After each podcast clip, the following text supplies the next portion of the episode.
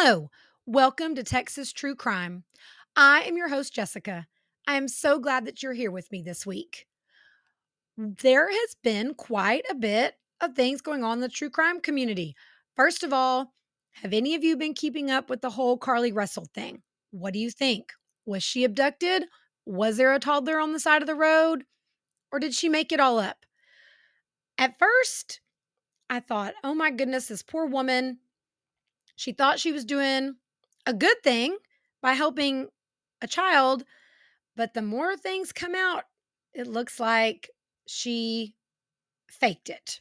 So I'd love to hear your thoughts. Share them with me. You know, you can always email me, Texas True Crime Podcast at gmail.com.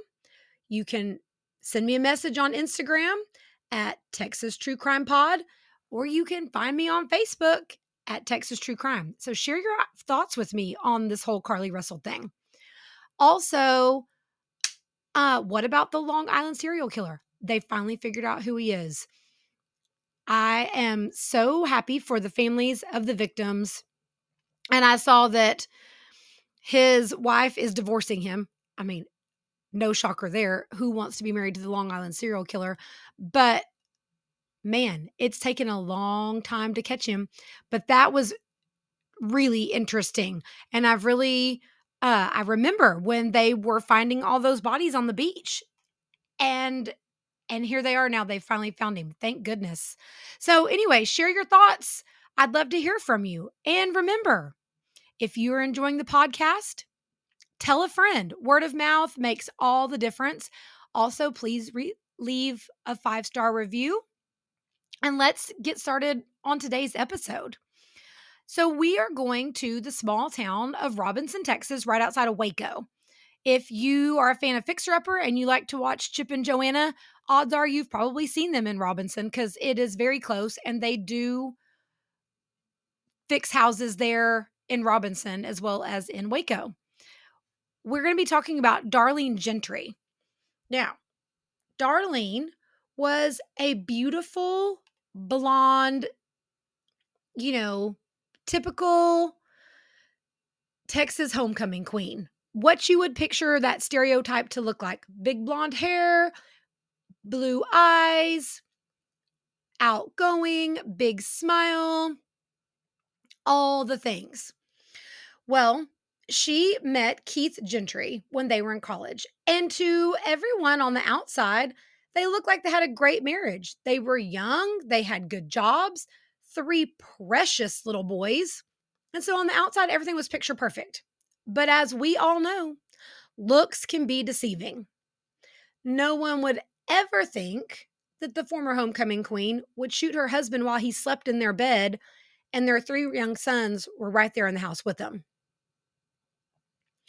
Darlene and Keith met during their junior year at Texas State Technical College, which is located in Waco. Now, Darlene did not grow up in Robinson like Keith did, but she was from another small town very close by called Cameron.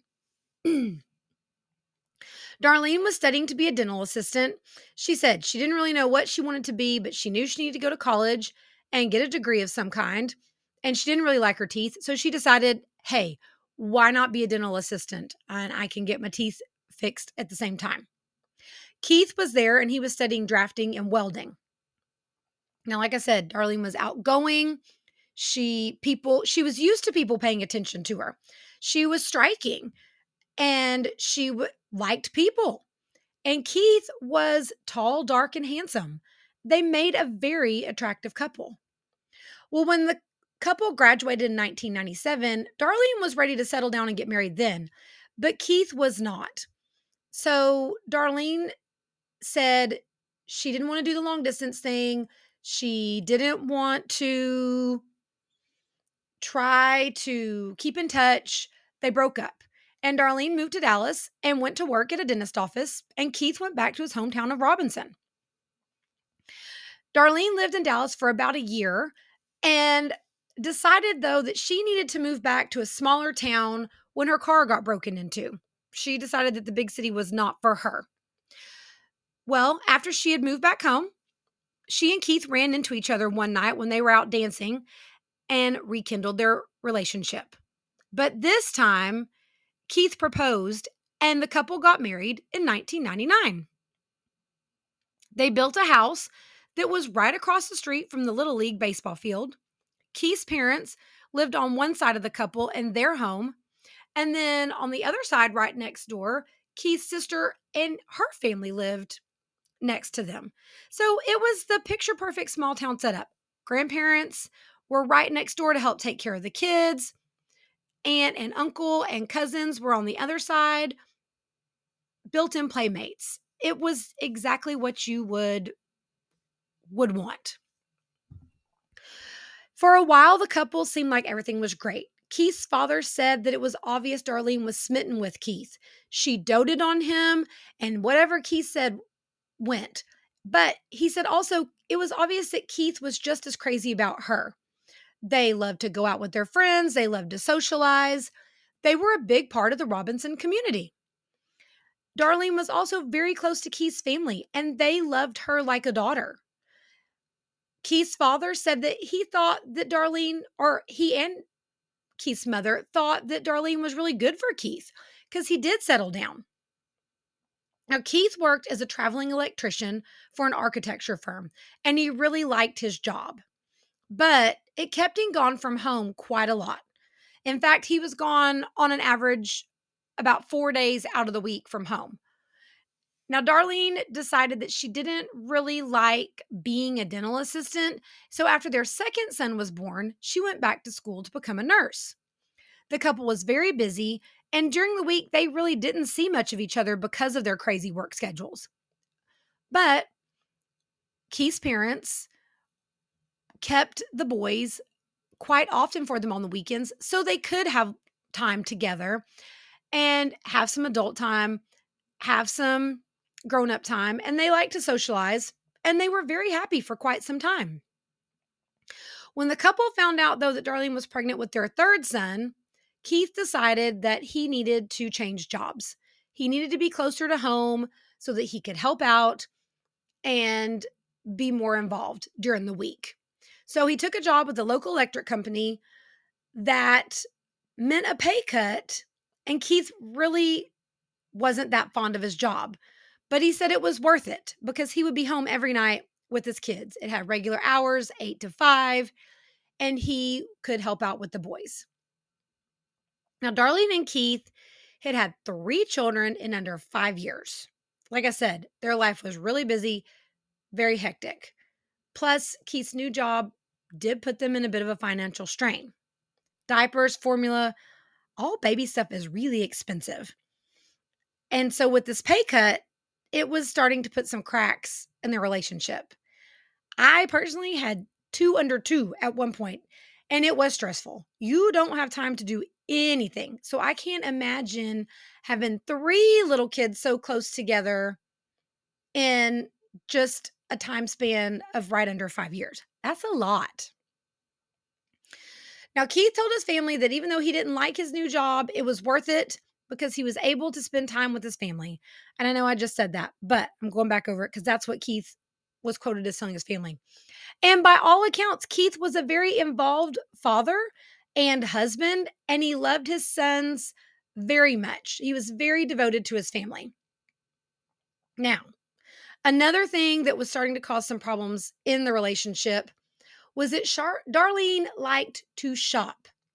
And I don't mean she liked to shop a little bit. She bought furniture, she bought jewelry, clothes, shoes. If she wanted it, she bought it. She bought things for their house. She wanted their house to look nice. So she bought things like new dining room sets, you know, tables, chair, furniture.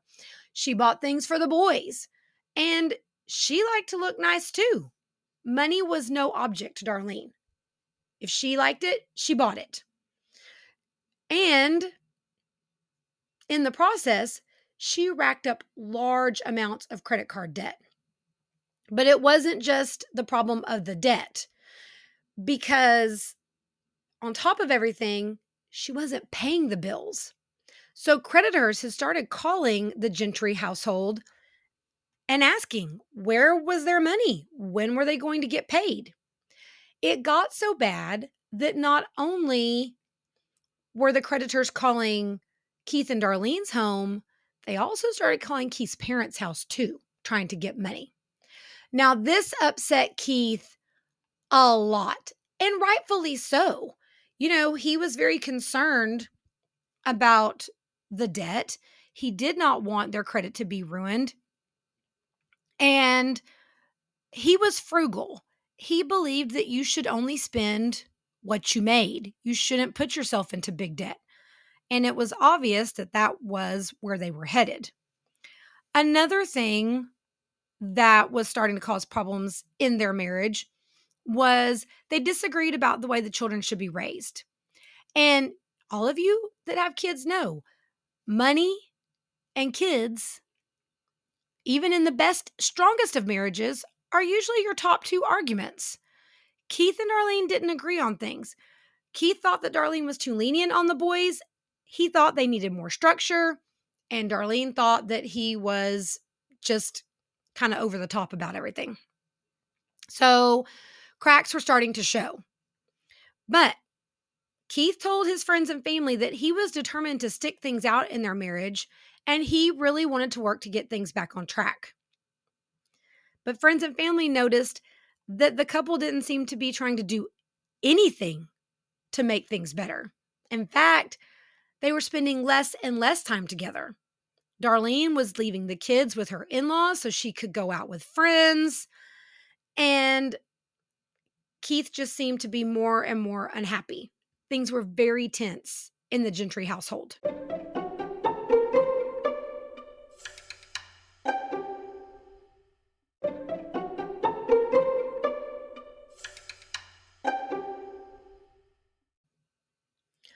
On the morning of November 9th, 2005, Darlene Gentry made a 911 call.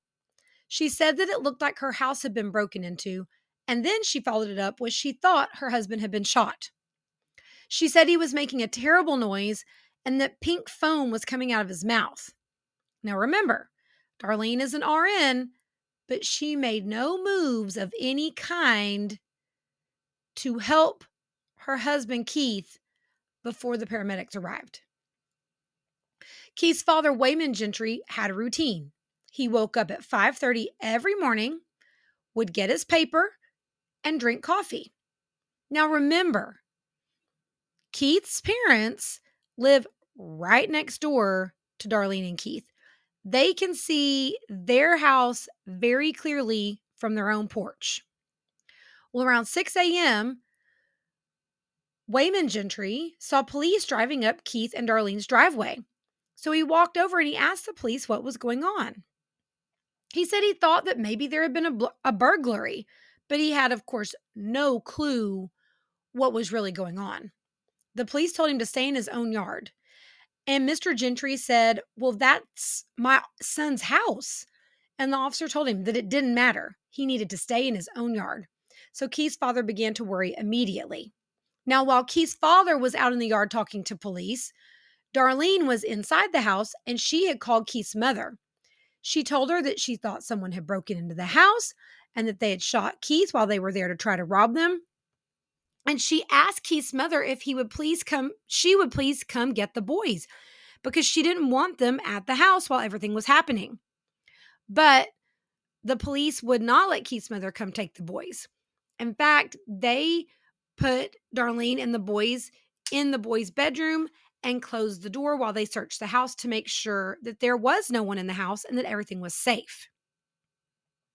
Now, when police arrived, they immediately felt like something was off. It just didn't feel right. It didn't look like someone had broken into the Gentry house. There was no forced entry on the back door, it was just standing wide open. Also, Darlene claimed all of Keith's guns had been stolen, but whoever took the guns had used the key to the gun case uh, to unlock the door and then neatly put it back on top of the gun case where the key was kept. So, let me kind of explain the gun case a little more to you guys. The gun case is a wooden cabinet with a glass door that has built in slots all along the back for rifles and shotguns to be stored in. It's kind of like a china cabinet, but for guns. Pretty glass door on the front, has a little key that has a lock and you lock the door. So that kind of gives you an idea of what we're looking at.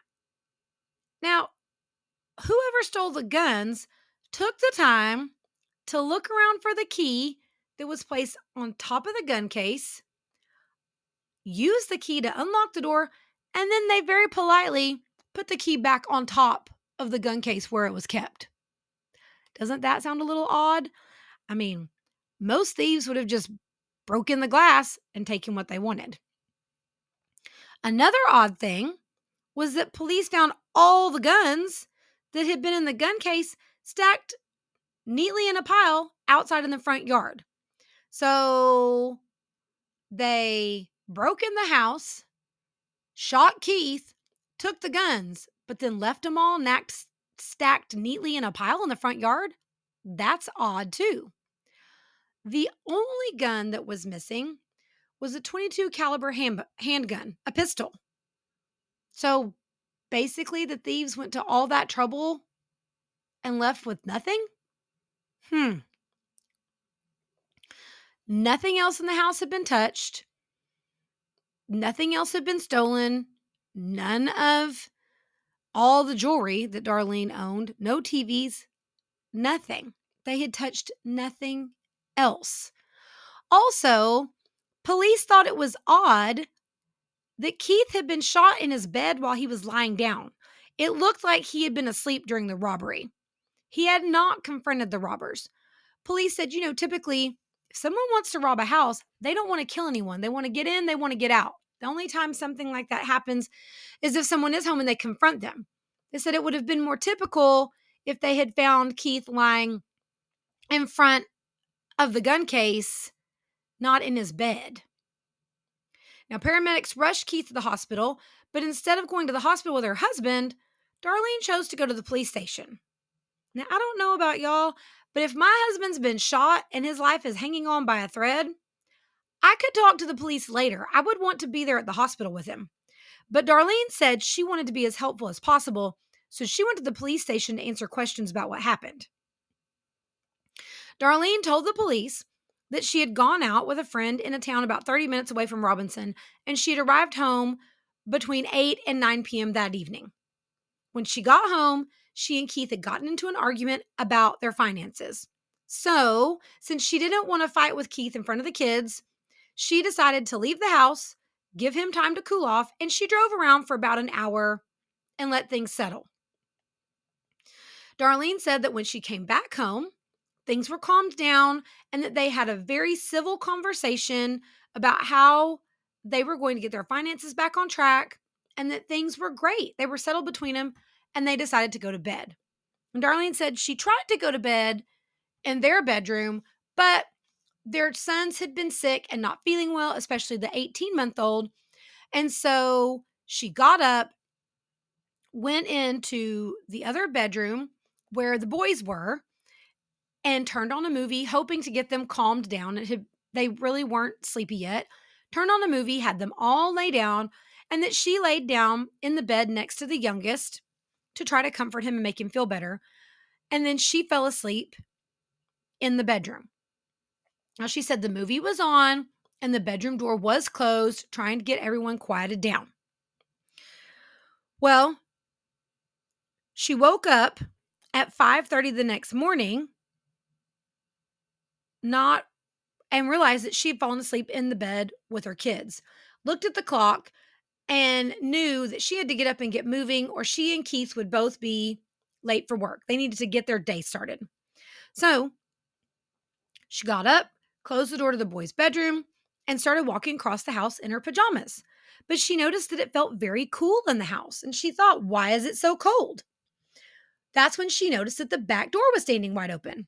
Well, she said at first she didn't think much of it. She had gone out in the middle of the night to put a dirty diaper in the outside trash can because she didn't want it to smell bad in the house. And she thought, maybe I didn't close the door very good. Maybe I forgot to lock it. But that's when she noticed that all of the guns from Keith's gun safe were missing. And that's when she started yelling for Keith, yelling for him to wake up because someone had broken into their house and stolen his guns.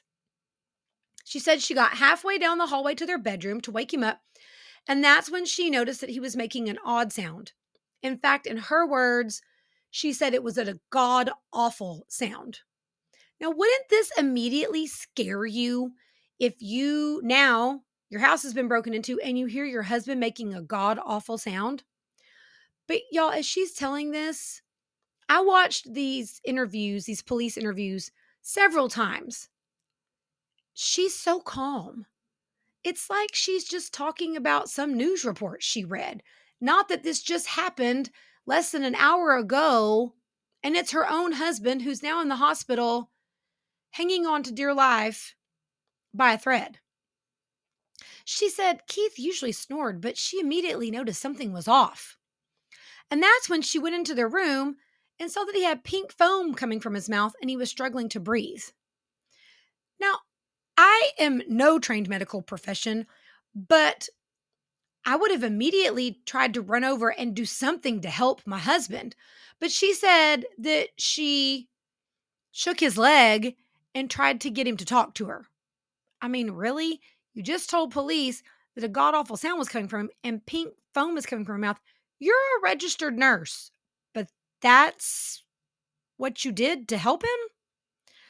So then she got her cell phone off the dresser, turned the cell phone on, and waited for the service to connect and then called 911. Doesn't that awful also seem odd? Your husband's been shot, your house has been broken into, but she seems to have no sense of urgency whatsoever. As she's telling her police her story to the police, it's pretty obvious that she was just dragging things out to make sure that Keith did not survive. And she's not doing a very good job of covering that up. Now, rightfully so, police were pretty suspicious of her right away. And not just the detectives doing her interview. The patrol officers that arrived on scene first automatically thought something was off. And you can listen to their dash cam video as they talk about it. They're saying, you know, something's not right with this. It does not look like a typical bur- burglary. You can also watch her police interview on YouTube. And like I said, I watched it several times while I was working on this episode. And at first I thought maybe I'm being biased because I already know that they found her guilty. But after watching it more than once, no, she is very calm. She's very collected. She doesn't act like someone who's just been through a tragic scenario. And in fact, she will put her hands down into her, I mean, her face down into her hands and start to cry but then the officer, the detective, will ask her a question and she'll look up at him. There are no tears on her face. And you can see that from even the grainy video footage of the interview. So I'm sure if you were there in the interview room with her, it was real obvious that there was no genuine emotion going on. Darlene told the dispatcher that her house had been broken into and that all of her husband's guns had been stolen. Last, she told the dispatcher that her husband had been shot. Now, same like we talked about. Wouldn't that be the first thing you told the operator? Police also thought that was strange. And they also thought it was strange that because she was an RN, she offered her husband no help whatsoever. And they asked her about this. Well, Darlene said she was in shock and that she was just in mama mode and not nurse, nurse mode. And then all she could think about was keeping her kids safe. But in that whole it just nothing none of her responses seemed natural to police to prosecutors to anyone who heard this. Because wouldn't you want the father of your children to live? Wouldn't that be a way to keep your kids safe from heartache and emotional trauma? I mean and the kids weren't even in the room they were in their bedroom. So then detectives went on to ask her about the gunshot. They said you know you were just in another room of the house. What um didn't you hear anything? I mean a gunshot's really loud. I don't know for those of you that have not are not familiar with guns, have not spent any time around them. My family, we're all hunters. So I've spent my whole life growing up around guns. They're loud. It's not quiet. You can hear it. And if a gun had gone off in your house, you're going to notice. But Darlene said, Well, you know, that really surprised her too that she didn't hear anything. Maybe it was because the movie was on and the door was closed. She said, You know, she wasn't really such a heavy sleeper, so she doesn't know why she didn't wake up. During her interview, she never asked once if they'd had any updates on how Keith was doing. Nothing. That also sent up a lot of red flags to the police. Now, an hour into the interview, the hospital called the police department and told police that Keith had been declared brain dead. So they cut the interview short and they immediately drove Darlene over to the hospital where other friends and family had gathered waiting for news on Keith. Just a few minutes after Darlene arrived, Keith was removed from the res- respirator and he passed away. Same thing though. Friends, family, police noticed not a lot of emotion from Darlene. A few of those crocodile tears, but that was it. So the police told Darlene that they would like to, after she composed herself, they'd like to resume the interview. And so she went right back with them. Now, two hours in, it was obvious that police were really interested in Darlene. So she stopped the interview, invoked her Sixth and Fifth Amendment rights, and said she wanted an attorney. So they stopped the interview and told her they would pick up later when her attorney was present. Now, while everyone was at the hospital with Keith and Darlene was at the police department being interviewed, other officers were still at the Gentry house searching for evidence. And right there in their kitchen trash can, under some other garbage, they found an inside out latex glove with a 22 shell casing buried in the trash. Now, remember, the only gun missing in the whole robbery was a 22 caliber pistol and now they found a 22 caliber shell casing in the trash can with a latex glove? I mean bless her heart y'all. She just wasn't very smart about any of it. She didn't even try to dispose of the evidence somewhere else keith's autopsy results also returned and it was determined that a 22 caliber bullet was what had been used to shoot keith in the head so things are not looking good for Darlene. They also did some digging into Keith and Darlene's finances, saw that they were in terrible debt from all of Darlene's credit cards, and also discovered that Keith had two life insurance policies on him that totaled $750,000. So Every time the police tried to shift things away from Darlene, it all just kept pointing back at her. 19 days after Keith's murder, lab results came back on the latex glove from the kitchen trash can. Darlene's DNA was inside the glove. Darlene said there were all kinds of reasons that there could be a latex glove in her trash can. I mean, maybe she brought it home from work. But that doesn't make a lot of sense. Medical professionals don't wear their dirty clothes home from work and then dispose of them in their own trash can. So that was the thing. Every time Darlene tried to offer a reason for the things that police found that pointed to her as the person who murdered Keith, her reasoning just didn't make sense. The one thing police were still hoping to find was the pistol that had been used to murder Keith Gentry. That was still missing. Another thing that threw up a red flag for police was that Darlene tested positive for gunshot residue on her hands, even though she claimed that she had never, ever fired a gun in her entire life.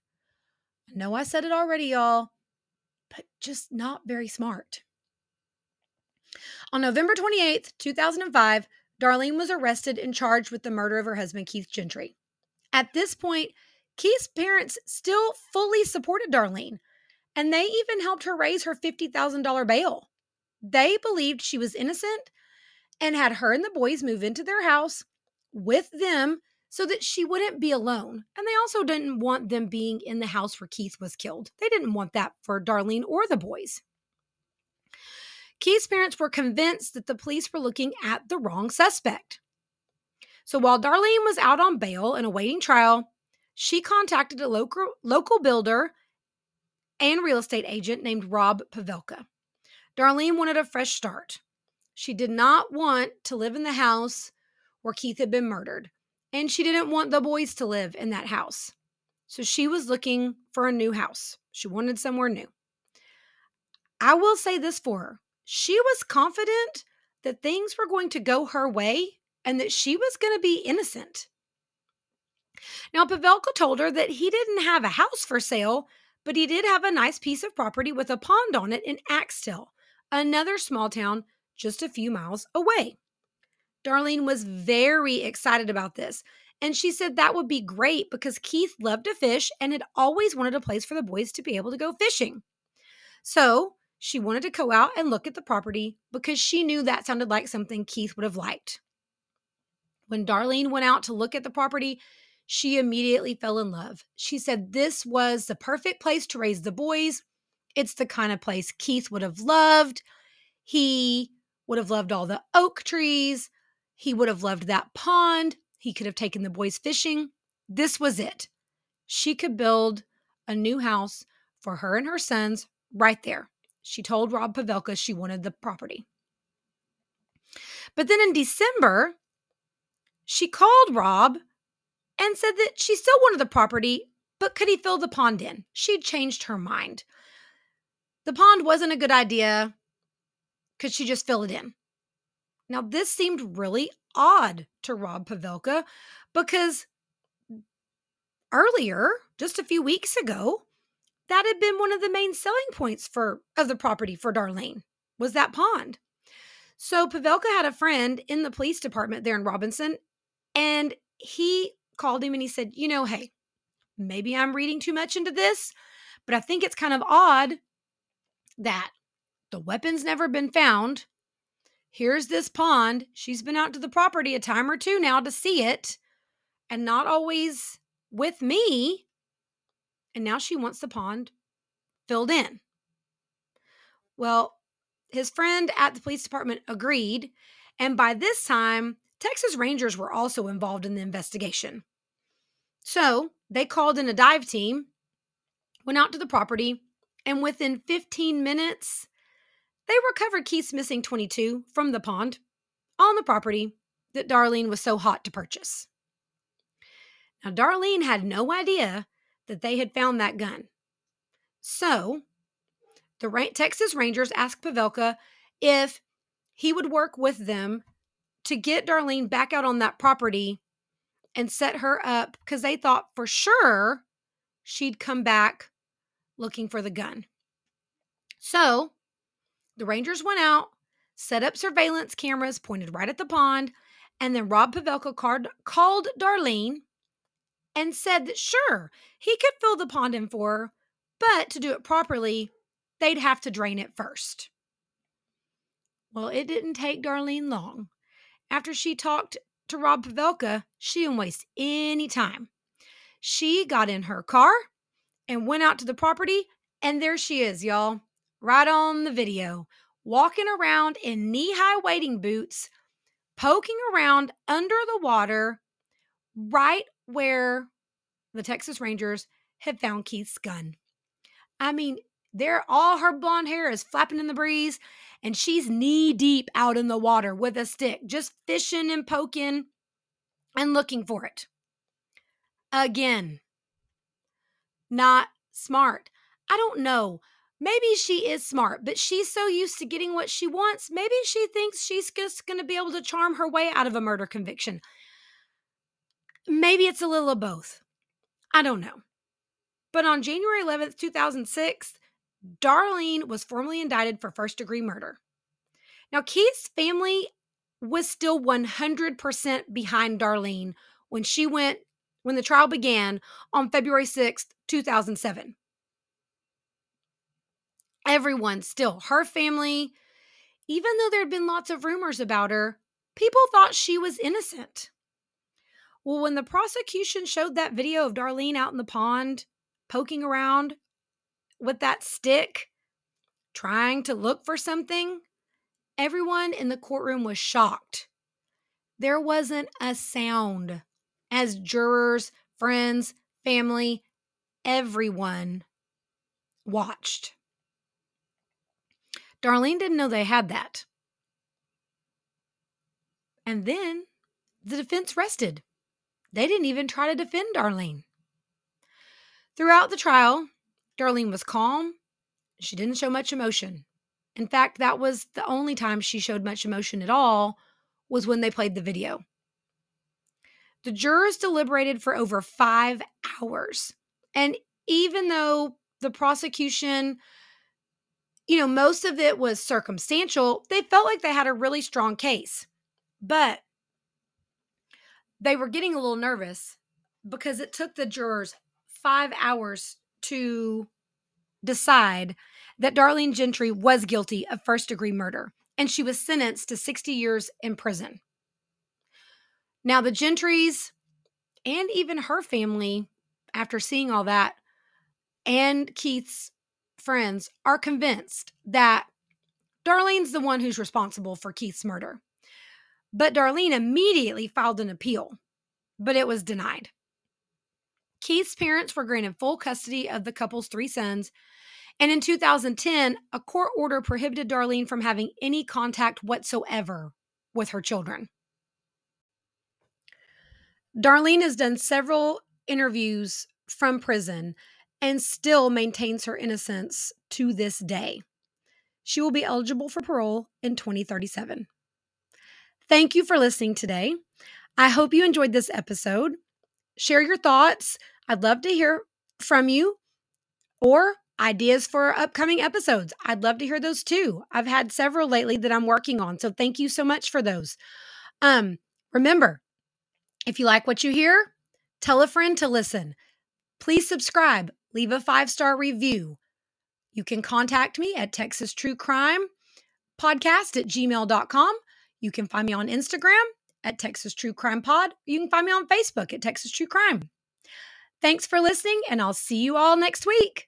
Bye.